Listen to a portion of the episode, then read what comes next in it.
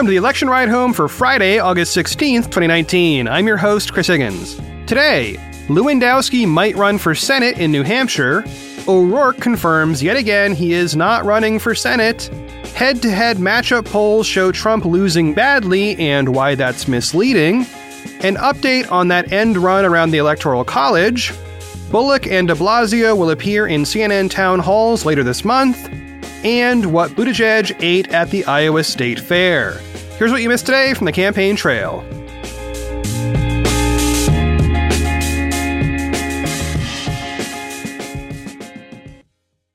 First up today, in the Who Might Be Running department, there's been a lot of rumbling about former Trump campaign manager Corey Lewandowski running for Senate in New Hampshire. He was even name checked by the president last night at a rally. Reading from Maggie Haberman's coverage in the New York Times, quote, They're all saying, Are you going to support him? Mr. Trump said.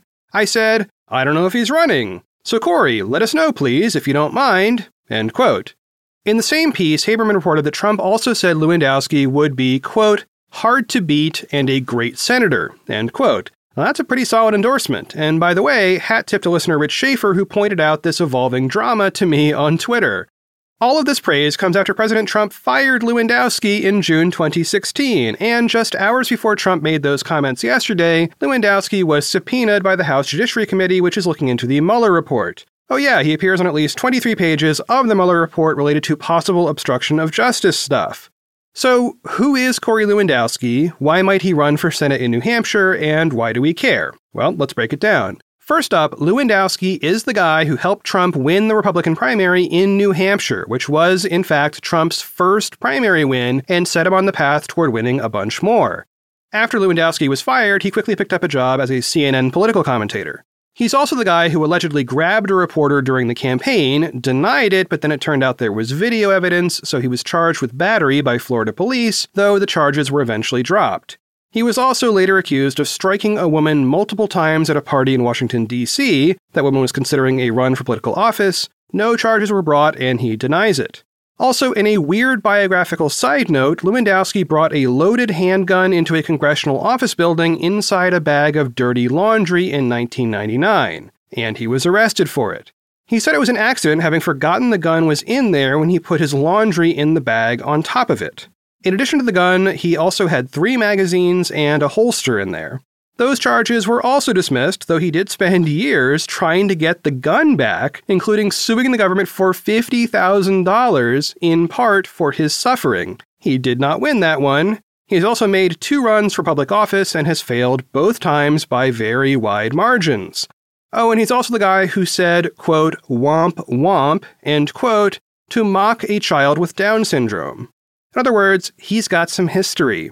Reading again from the Times on what Lewandowski has been up to lately. Quote, his opponents would be almost certain to raise questions about his business activities since Mr. Trump took office. In the years since he was fired, Mr. Lewandowski co wrote two books about Mr. Trump with David Bossie, the head of the conservative group Citizens United. But he has also been an advisor to companies that have interests with the government, and he would be required to file financial disclosure forms that would reveal the extent of those business arrangements. End quote. Okay, so in New Hampshire, the seat he'd be going for is held by two term Senate incumbent and former Democratic Governor Jeanne Shaheen. On the plus side, Lewandowski does have the president's support, though many Republicans are apparently worried about this whole thing.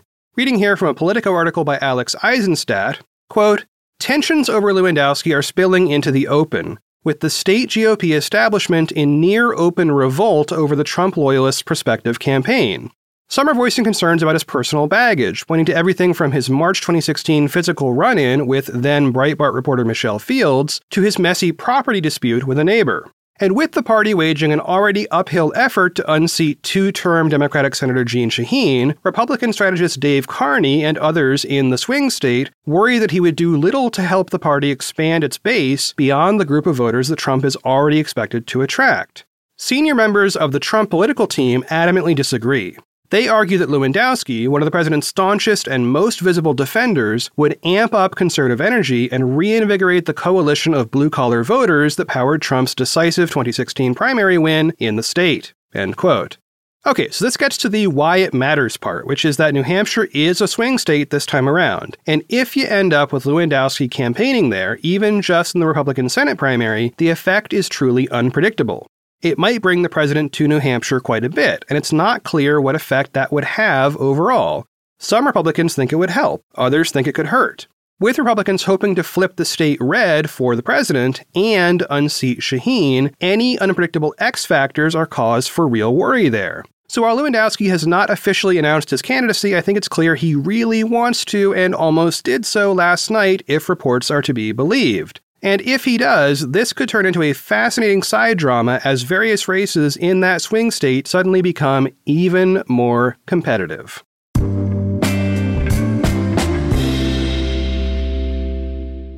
Here's a quick bit of news. Former Representative Beto O'Rourke has had to confirm yet again explicitly that he is not going to run for Senate in Texas.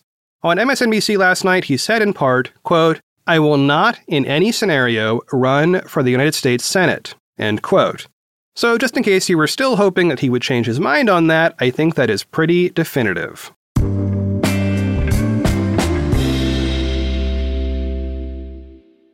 All right, y'all, it is Friday. You know what happens next? The sweet release of the weekend in the middle of the summer. This is when it's time to slow down. So I've been telling you all week, I've been using an app called Simple Habit to help me learn to meditate. Now, this isn't woo woo stuff. This is me sitting quietly, usually during or after, making this show and taking a few minutes for myself. A few minutes of calm and quiet as a professional guides me through my headphones on a simple routine to help me reduce stress. I have found Simple Habit to be a genuinely vital tool. It's part of my daily routine now, and I really enjoy it. So, look, whether you're somebody who has some job stuff going on, or maybe you're a student and you've got a test or an assignment that's tough, or maybe you're facing loneliness, all of these are among the thousands of specific topics that Simple Habit can help you with. Give this gift to yourself. You have earned it, and you will need it. I want you to go to simplehabit.com slash ride. The first 50 listeners who sign up for a paid plan there get 30% off. You got to use the special link. It is the first link in the show notes. Again, that is simplehabit.com slash ride to get the discount and let them know that you came from this show. Take some time for yourself, invest in your own well being with Simple Habit. One last time, the first 50 listeners who go to simplehabit.com slash ride are going to get 30% off.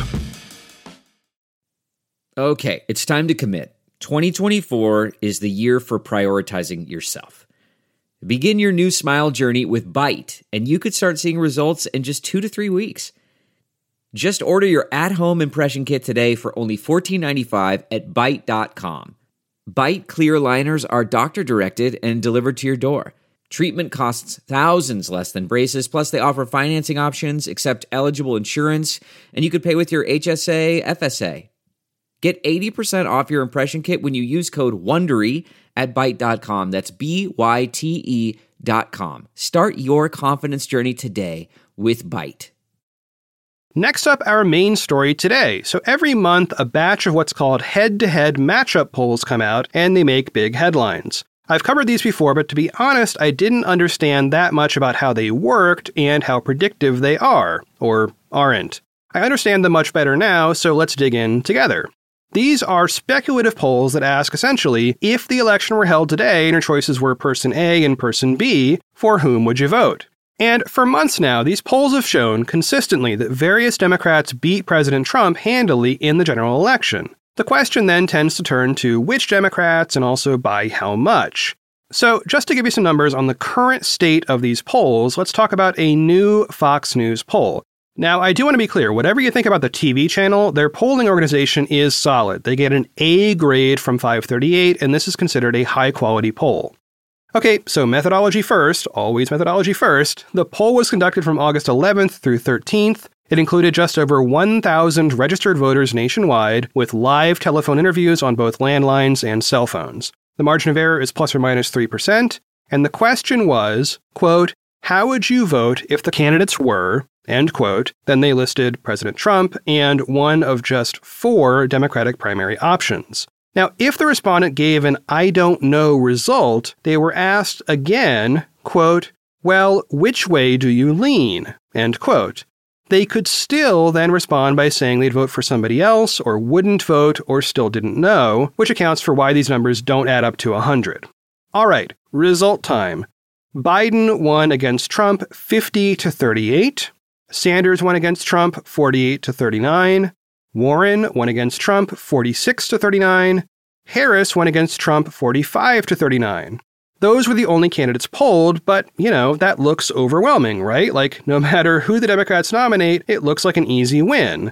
What's really interesting here is that Trump consistently gets 39% of the vote. The Democrats get varying amounts. Biden gets slightly more than Sanders, who gets slightly more than Warren, who gets slightly more than Harris. But the only candidate who seems to draw one point away from Trump is Biden. And that's just one percentage point, with a margin of error that is three times that amount. So, statistically, these are all wins, but as with all polling, we have to understand how these polls work. So I want to call your attention to an article in 538 by Perry Bacon Jr. back on June 14th. The title is Should We Take These Early General Election Polls Seriously? Bleep no. By the way, that bleep technically was a thing called a Grawlix. There is a link in the show notes explaining that if you are a linguistics nerd and or a comics nerd. Anyway, Bacon writes, quote, so, just how seriously should we take hypothetical general election polls more than a year out and before the Democratic nominee has been selected? Not seriously. End quote. He then runs through some historical polling and shows that even when you're much closer to the actual primary, these polls are historically very wrong.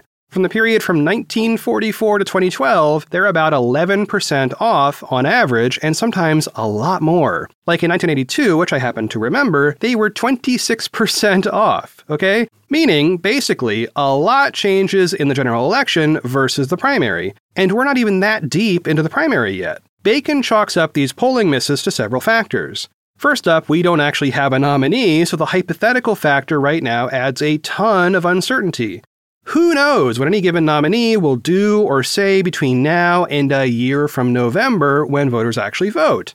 And also, what's the economy going to be like during all that time? Those factors do tend to influence the actual outcome, and they sure did back in 1992. Reading again from the conclusion of Bacon's article, and in this he references what was then the current polling, quote, Trump's real political problem is self identified independents and voters who don't love him or hate him. In the 2018 midterms, independents broke heavily for the Democrats in U.S. House elections, plus 12%, as did voters who somewhat disapproved of the president, plus 29%, according to exit polls. In this Quinnipiac survey, all the Democratic candidates had double digit leads over Trump among independents. And those are the numbers that should worry the president and his political team. End quote. Okay, so in the new poll, independents are not always polling in the double digits in the Democrats' favor. They do for Sanders, giving him a 12 point overall edge against Trump among independents. But the rest are single digit percentage points. So that's the current head to head matchup polling and the healthy dose of salt you need to take when you look at these numbers. None of this means that it's a lock to defeat Trump in 2020. What it might mean is that at least right now, we have a nice variety of Democratic candidates who are potentially electable. So at this stage, I don't think we can count anybody out, at least none of the four that we have this polling data on.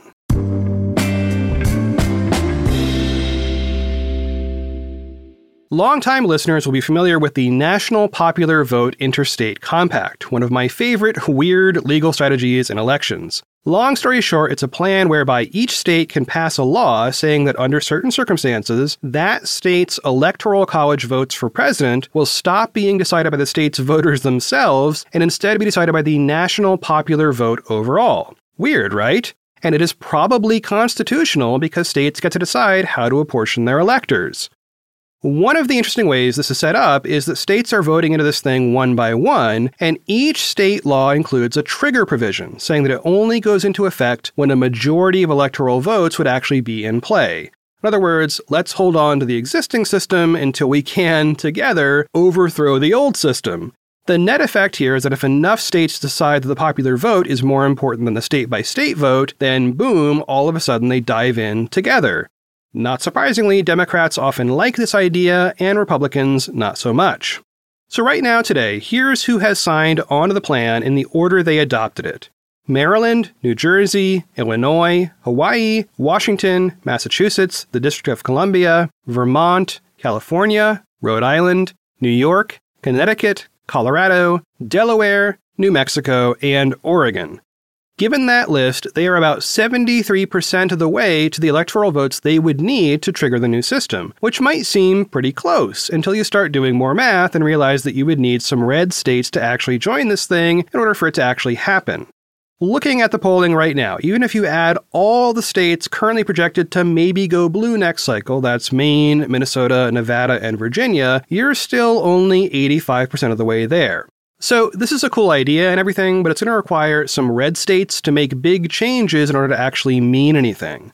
Also, for the record, the Democratic governor of Nevada vetoed the plan in his state after the legislature there passed it, so it's not like it's a universally loved thing, even among Democrats. Well, today's news may be discouraging for fans of this plan. In 538, Nathaniel Rakich reports that Colorado residents are planning a ballot measure in 2020 about the plan. The measure would first ask Coloradans whether they want to subject the law to a vote. Then, if successful, the law itself would be on a later referendum ballot. And given that Colorado is purple, this could mean that Colorado would be the first state to join and then leave the compact. Reading from Rakich's report, quote, the only poll about the national popular vote law I could find in Colorado was a March survey from Republican pollster Magellan Strategies that found 47% of likely 2020 voters would vote to affirm the national popular vote law, and 47% would vote to repeal it. However, even if those numbers are too rosy for the repeal effort, I would still expect support for the law to decrease as opponents prosecute the case against the national popular vote. So even a lead of, say, 10 points, akin to the national breakdown, would not be secure. This could be one of the most closely watched ballot measures of the 2020 cycle. End quote.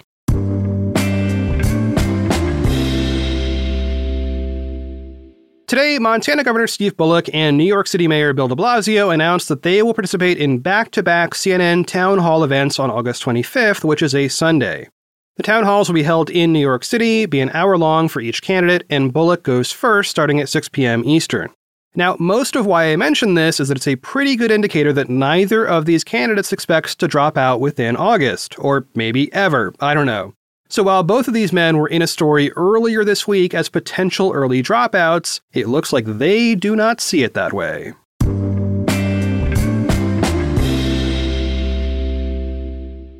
Last up today, let's just go out on a light note, okay? I came across an article in Eater, which I thought was just delightful. Sometimes we need that. The article has a lot of really fun photos, and if you're going to click on one fun thing based on this show, make it the last link in the show notes. The article is titled Mayor Pete's Excellent Iowa State Fair Adventure. According to the article, Mayor Pete Buttigieg consumed at least the following list of food in one day while at the Iowa State Fair, and yes, they have tons of pics to prove it. A root beer float, a pork chop on a stick, a fried bacon ball BLT sandwich in which each ball contains nine pieces of bacon, fried Oreos, chocolate milk, and a red, white, and blue slushy to wash it all down. Eater also reports that Buttigieg grabbed a gizmo sandwich, which apparently is some kind of messy Italian style thing, but he did not eat it at the fair. Instead, a staffer held on to it for the candidate's dinner later on. Buttigieg said, quote, I don't know the history. I just know it's something I shouldn't be eating on camera. End quote. Well, that is all for one more episode of the Election Ride Home. I've been your host, Chris Higgins. You can always find me on Twitter at Chris Higgins. The week is ending, and I am looking forward to that. Special thanks to listener Richard for reminding me that I can rent drills. Thanks, buddy. Now I got no excuse. no, but actually, thanks, because that'll probably save me some money. And also, now that I looked into drill rental on the internet, now all the ads that I see when I browse the web are like these drills that are red and black and stripy, and they look like they're tactical military weaponry or something. I have fallen into some strange category of advertising that must have really confused the robots. So I'm gonna click on a bunch of kittens or something and see if I can somehow fix that. As always, thanks for listening, and I will talk to y'all on Monday.